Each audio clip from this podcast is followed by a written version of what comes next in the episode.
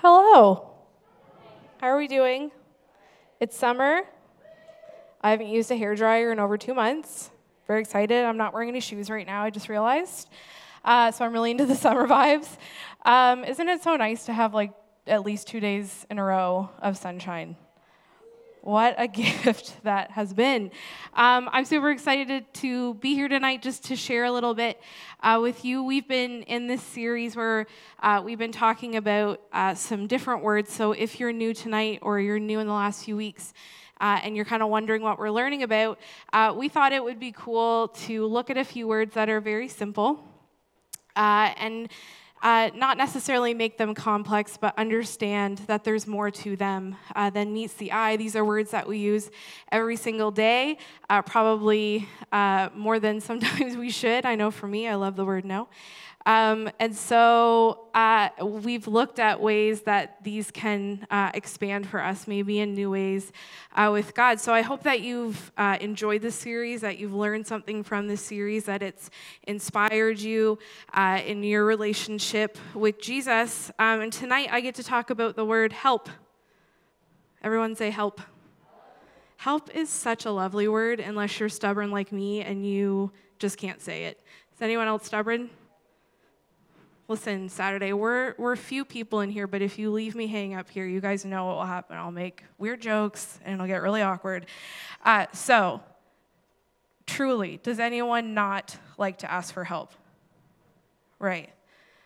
There's just something in some of us that is like, for me, I'm not going to make it your story. For me, it is, I like to know how to do things.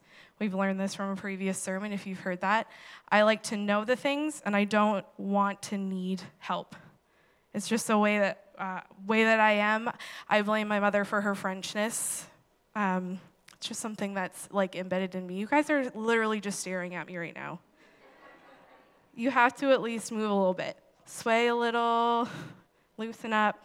Uh, so tonight um, we're going to talk about the word help and I will say, I feel slightly nervous to preach this, not because anything is like mind blowing, uh, but this is a tricky one for me personally, like I've already mentioned, and I just kind of feel like butterflies a little bit. And so I, I'm, I'm sure we'll learn some things together this evening, who knows? Uh, and I hope that this is helpful for you. Get it? See what we did? Yes, thank you. Uh, so, why don't we take uh, just a few moments uh, to pray uh, before we learn tonight? You with me? God, we thank you so much for uh, the help that you provide to each of us. Thank you for the help you sent, uh, sent in your Son, Jesus, for us here. We ask tonight that you would speak to us in the ways that only you can. Um, for some of us, God, we don't even know, we can't even identify yet in all the ways that we need help, but we know that uh, we're struggling. And you do not like to see your kids struggle and suffer. And so I just pray that uh, it would be your voice that would soothe us this evening, that would bring a calm and a peace to each of us. God, I pray that uh, you would help tonight. You would help me to say the things that, that we need to hear, that um, you would help each of us to walk out of here feeling a little bit more ourselves, uh, the you that, that you've created each of us to be. And so we love you and we ask these things in your son Jesus' name. We all said, Amen. Awesome. Well, we're going to look at a piece of scripture uh, in the book of Luke.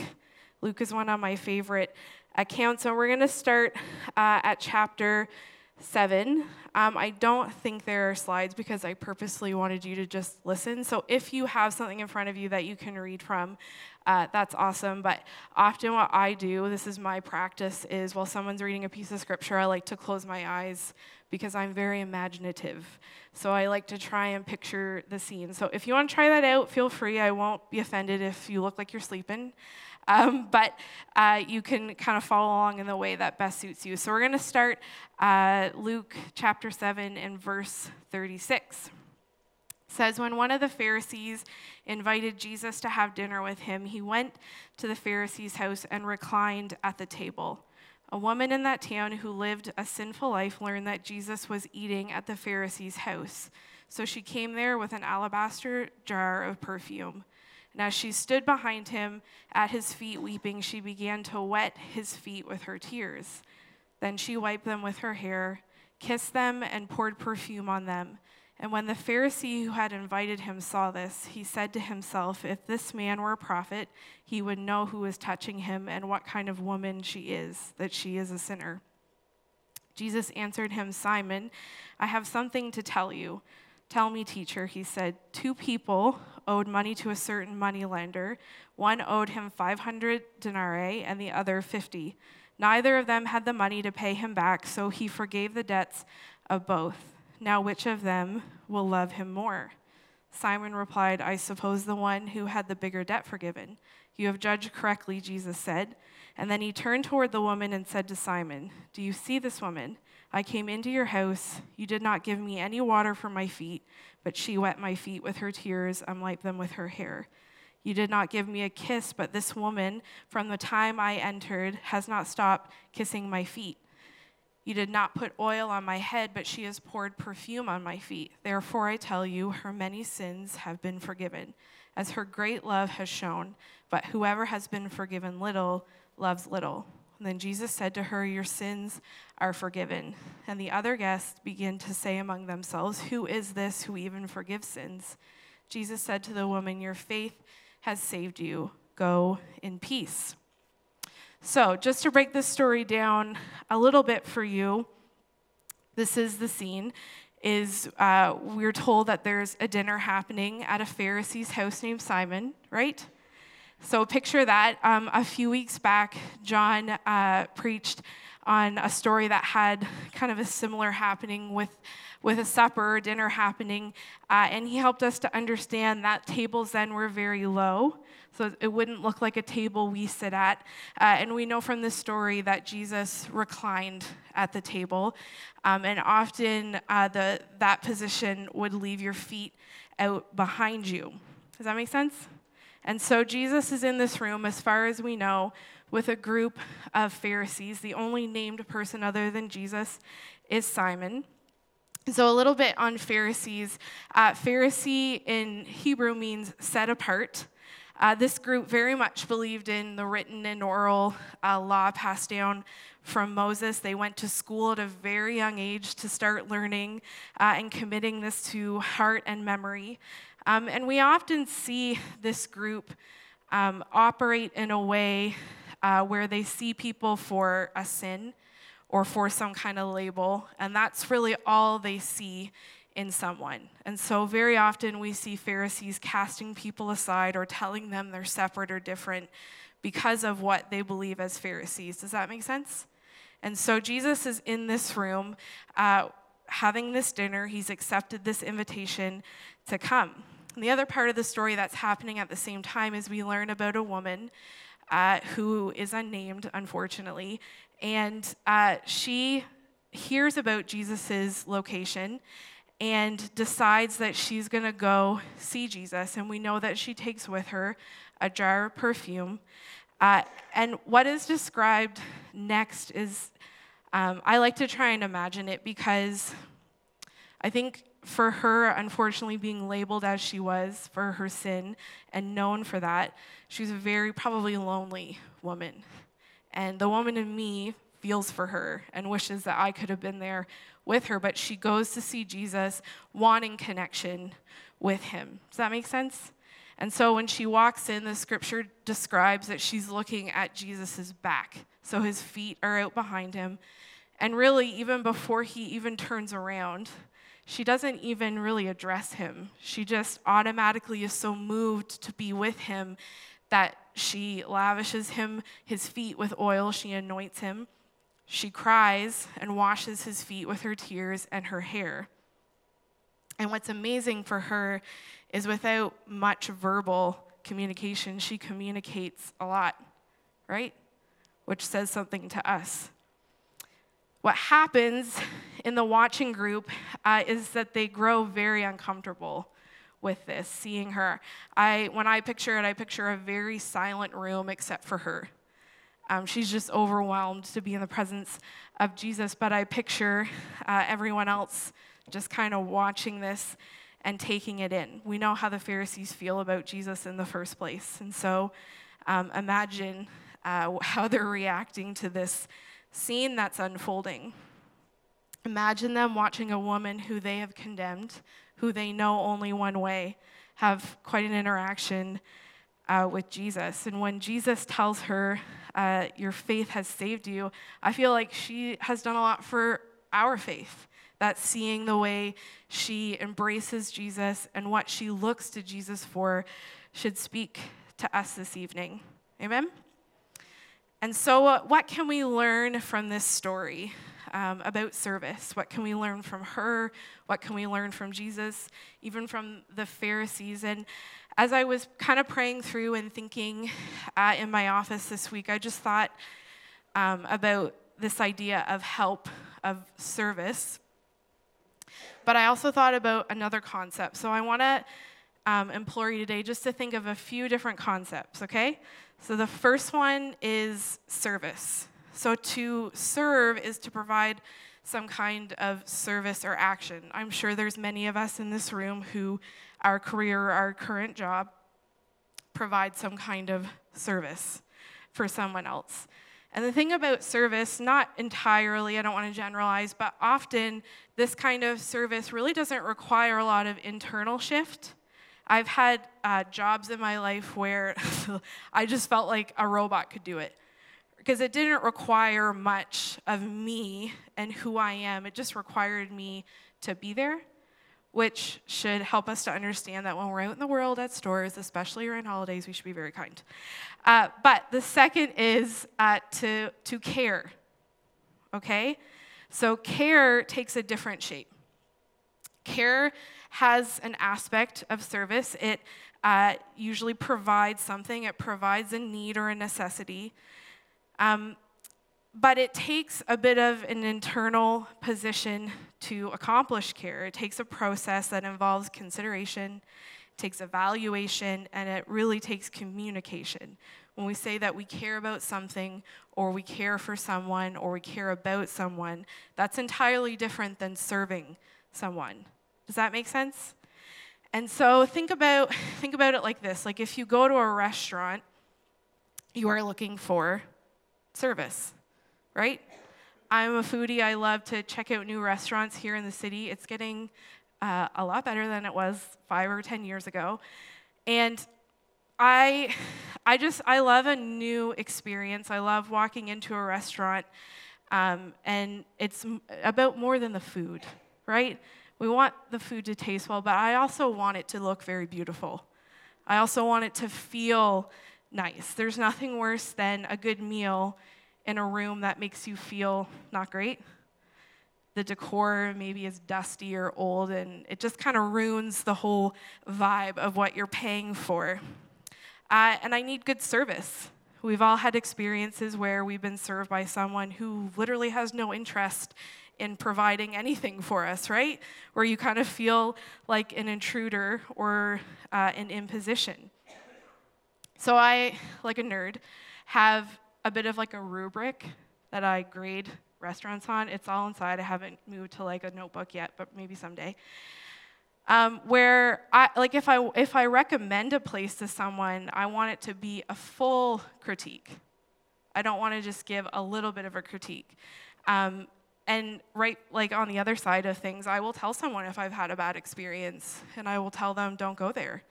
You should you should just save your time. I usually give them three tries though I'm not that harsh yet. So, does this make sense? Am I the only one who does this? Okay, good. I got a few no's. That's great. So, when I'm evaluating a restaurant or a store, um, I don't go home and think, well, they didn't call me tonight and check in on how I'm doing. So, I'm never going back there. Like, you just wouldn't expect that, really, right? From a restaurant. Now, I wouldn't, I w- I wouldn't put it past someone in Fredericton to actually have that kind of work ethic, depending on which restaurant you're in.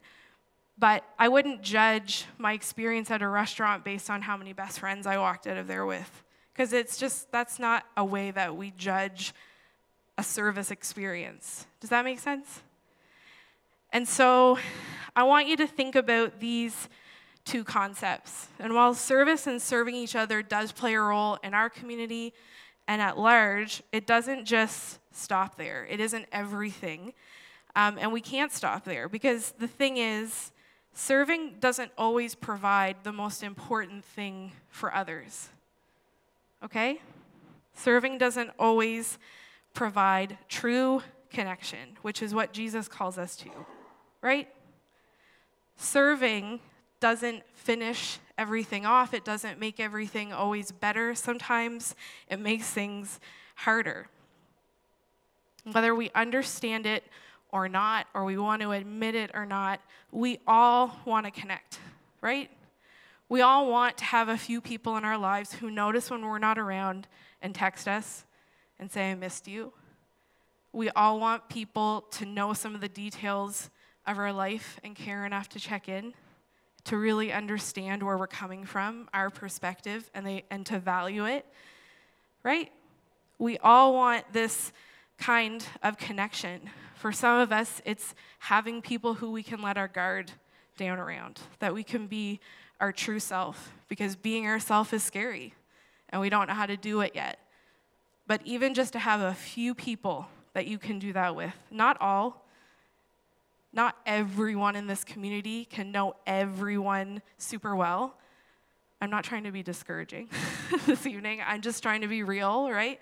There's no possible way we can do that. But we can do that with a few people. And we all want that.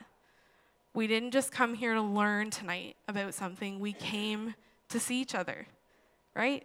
And that's part of gospel living.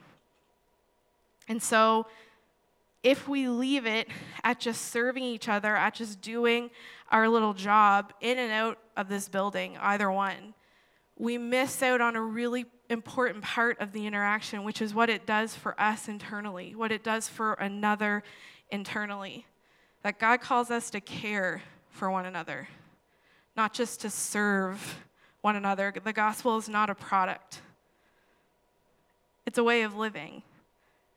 And it looks best on us when we use it as a way to learn how to care for one another. Does that make sense? So I saw this video probably on Instagram, and I wish I would have saved it because I'd love to give her credit. But uh, there was a PhD doctor who was talking to people about connection and the importance of it. If it ever pops up for you, send me the link. I'd love to um, send her a note. But she asked people to do this really interesting thing, and I'm going to ask you to do it um, right now. So I'm going to ask you if you've got a phone on you to take it out. I know it's very exciting. Take your phone out at church. Um, I want you to open up your uh, way that you message people I message, maybe not Facebook, because Facebook's bad for us all. um, and I want you to think about someone that you love and that you admire, and I want you to pull their name up in your phone to message them. And I want you to type out in your phone, How can I care for you better? I just got a few interesting looks. How can I care for you better? Now, you get to decide if you want to send that or not. But I want you to understand what it fe- the feelings that you're having right now. Because I did this earlier last week for real. I wasn't just doing it for this.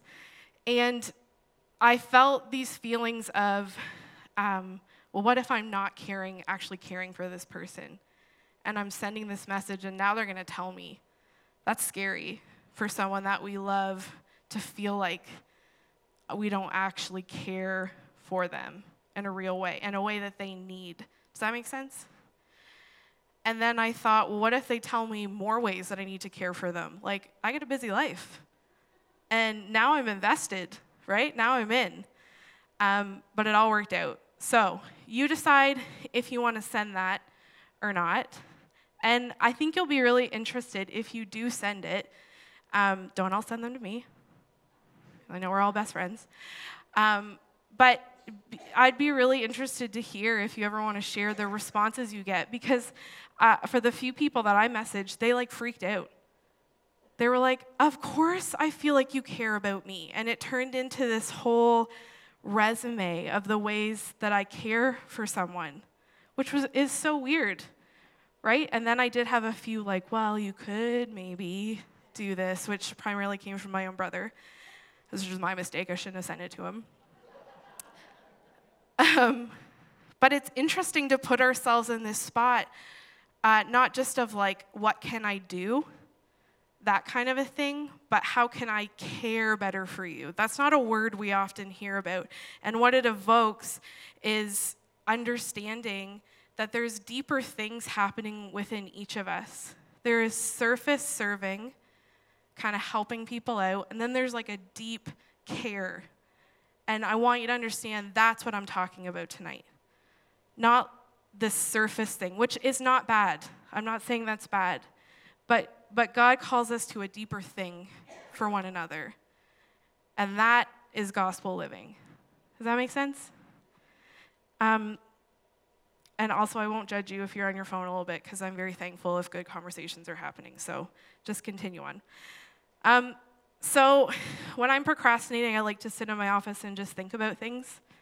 Not very often, don't worry, but it's one of my favorite things to do.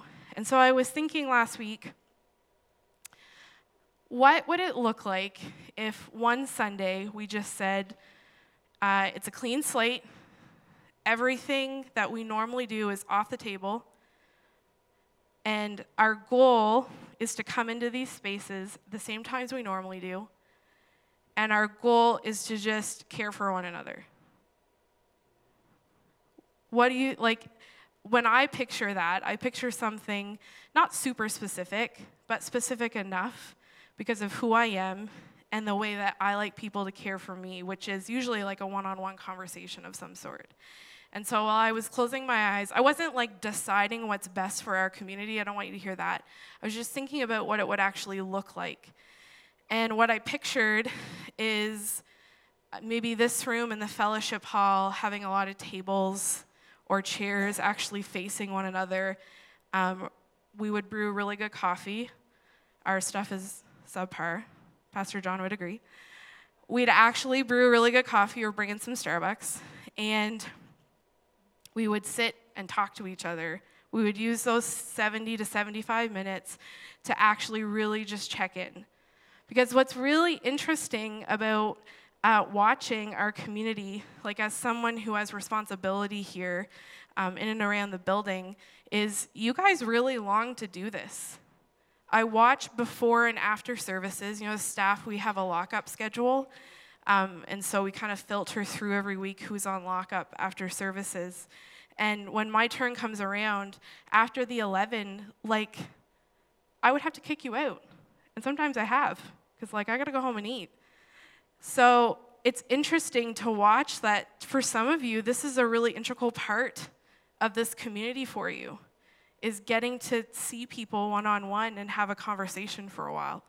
And so what ends up ends up happening is it bleeds out from Sunday or Saturday and you guys meet up and you check in and then from that more community grows. And some people are more comfortable with that than maybe this experience. Does that make sense?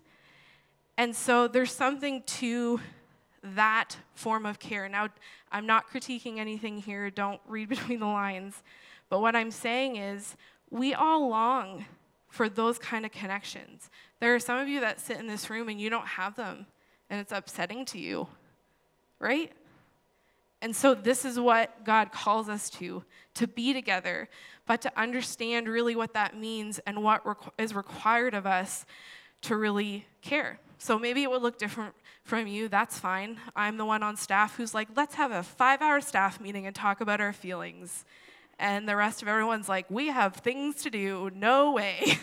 and that's fine. It doesn't mean one of us is wrong or right. We just, we have different motivations and desires and ways that we see care unfolding, right? And so that's fine. We just got to find a balance in how to accomplish this. Did you know that we have a care team here at the church? Are any of you on that care team? This is very fun. Awesome.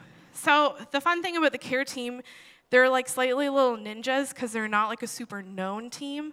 Um, I like to mention them every once in a while when I'm up here uh, because they're a very lovely group. Uh, they actually just operate through like an email chain, which is awesome.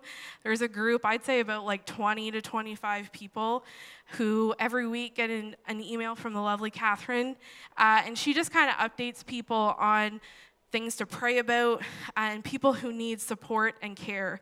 And so sometimes it looks like um, a meal schedule, people um, who like to cook.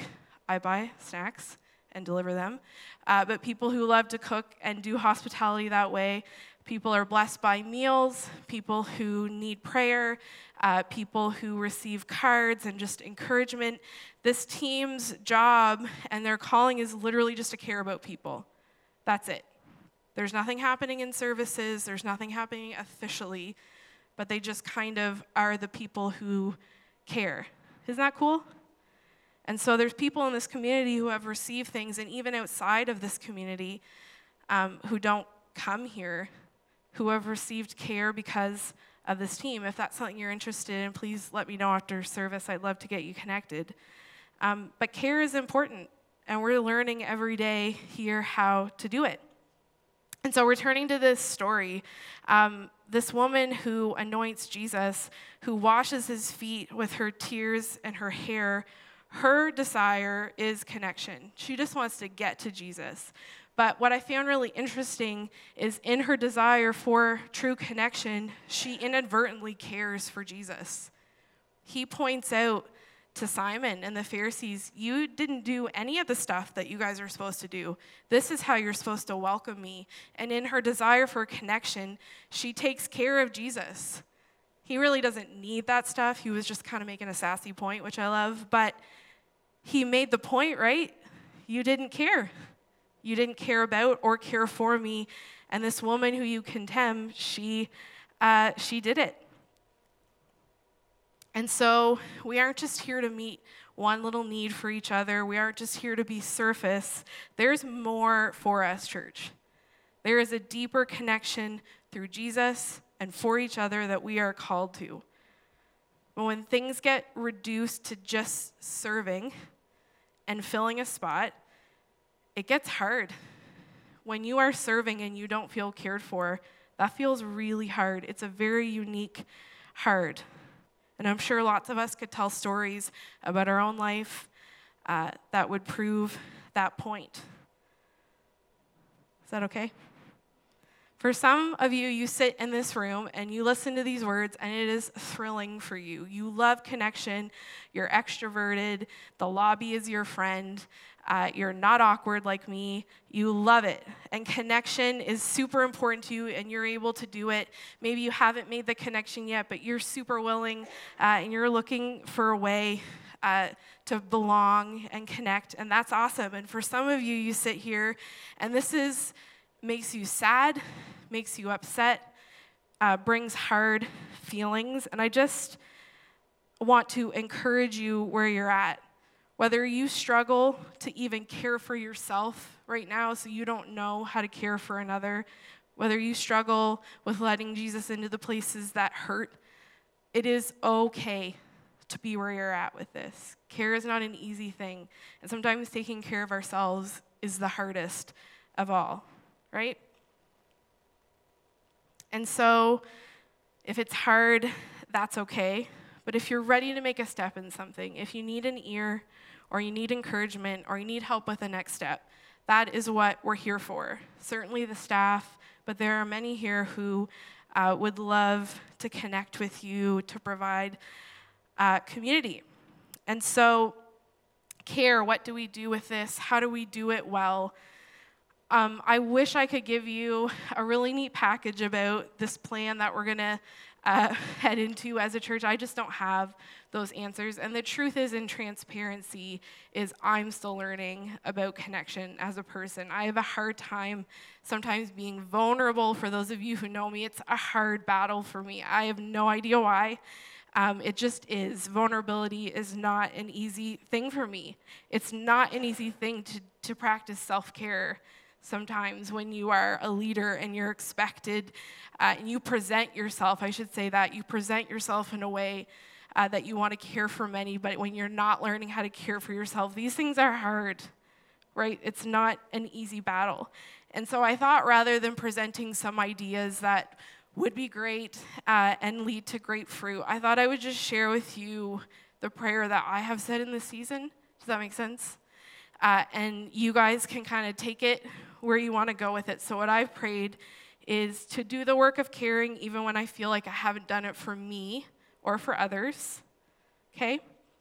The, to do the work of connection even when it seems too big to find my way in and to sit with Jesus and let him in, to let him care for me in the ways that I've known uh, to, that I have I've never known to care for myself. And so I've been encouraged with the knowledge from scripture and from the voice of God that care connects us to one another and on the flip side, true connection with one another leads us to better care for one another. They go together. There's um, a dynamic that happens there. And I had a really good conversation with a good friend, and she said that this doesn't happen on accident, it must be intentional. And I think if there's a word I would pray for us in this season is intentionality, is to not be in this kind of shapeless wondering about what do we do and how do we do this, but to just be intentional with the things we know about Jesus, the ways that he asks us to care for one another. Does that make sense?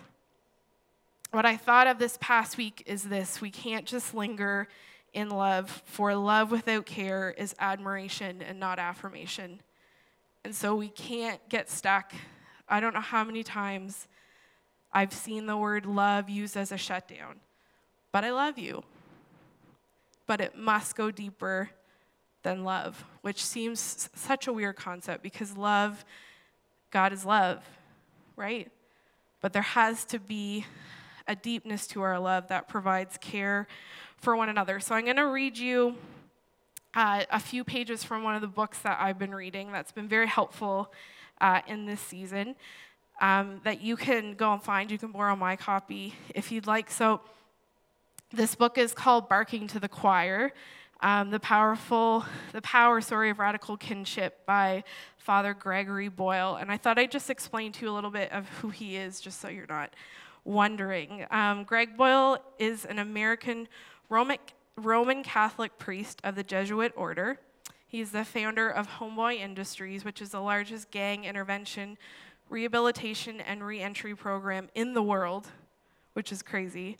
In the face of law enforcement tactics and criminal justice policies of suppression and mass incarceration as the means to end gang violence, he uh, and his parish and community members adopted what was a radical approach at the time treat gang members as human beings. In 1988, they started what would eventually become Homeboy Industries, which employs and trains former gang members in a range of social enterprises, as well as provides critical services to thousands of men and women who walk through its doors every year seeking a better life. Father Greg uh, is author to two bestseller uh, books. Um, and he, uh, I don't know if how many of you remember, but uh, when we did the 12 Neighbors series, which was not all that long ago, we actually watched a video that featured uh, he and Homeboy and Homegirl Industries. Do you remember that? Sorry, I have a tickle in my throat. I'm not emotional yet.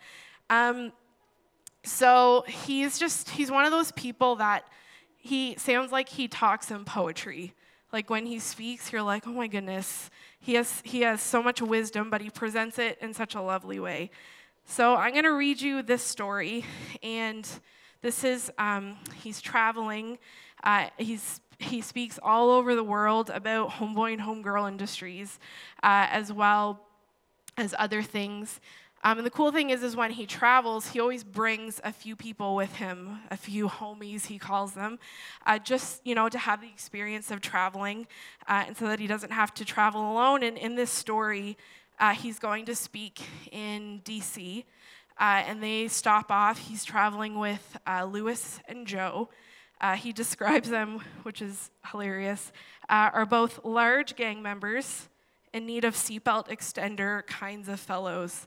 So he's with two large guys uh, who are apparently are, are, very lovely.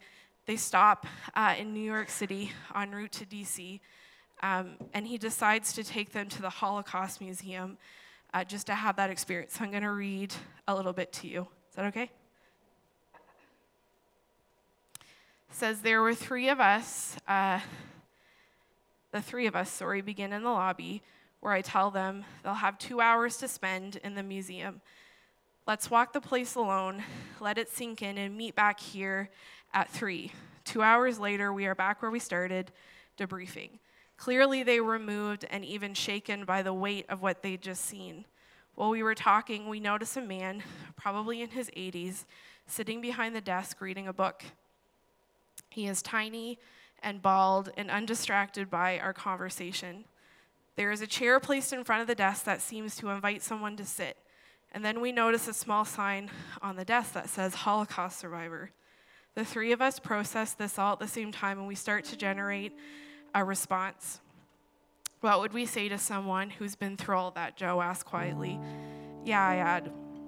But Lewis is fearless. I'm going to go talk to him, he says. You do that, I reply, and we'll be in the gift shop. Lewis later tells us about his encounter with extraordinary and awestruck detail. The man's name was Jacob.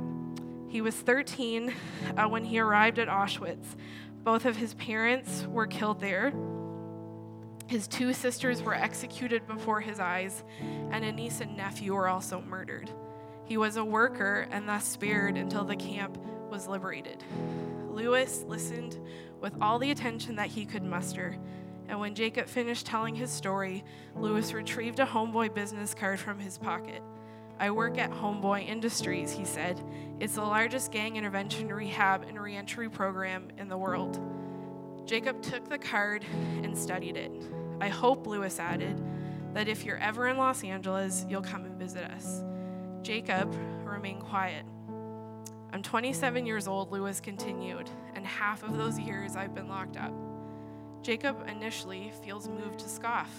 In American prisons, he half chuckles. You have your own room, a mattress, and a pillow. We had to sleep on wooden planks, and if you spoke in line, they'd pull you out and nearly beat you to death. Lewis takes this in as if every word was some prized object being handed to him. Yeah, he said, nodding with understanding. I was beaten a gang of times in county jail. Once I was pulled out of line and beaten so badly, I looked like the elephant man when they were done with me. And then they threw me naked into a cell where I slept on a metal sheet. Jacob now receives what Lewis shares with a newfound reverence. It's at this point in the story, however, that I feel the need to intervene. Lewis, I say, let me see if I've got this right. You are comparing your experience to a Holocaust survivor's. There is no hesitation for Lewis. No, he says with the clarity of a saint. No, there's no comparing with this what this man has suffered to what I've lived through. Now he thinks and his eyes moisten before he speaks again. I wasn't competing with him. A tear trails down his cheek. I was connecting with him. And isn't that a good story to help us understand how important connection is, right? That this is what God calls us to the best way to care for one another is to do the work of connection. It's not an easy work, it takes time and intentionality, but I believe uh, that there's something there for us today. And so, what I'm going to do, I know that we've already greeted each other, but I'm going to get us to do it again because I think even for us to understand in this small act of being intentional, of looking someone in the eye, of shaking their hand, and say, I'm glad to see you. I think God does something even with that simplicity. So, why don't we stand today uh, and greet each other?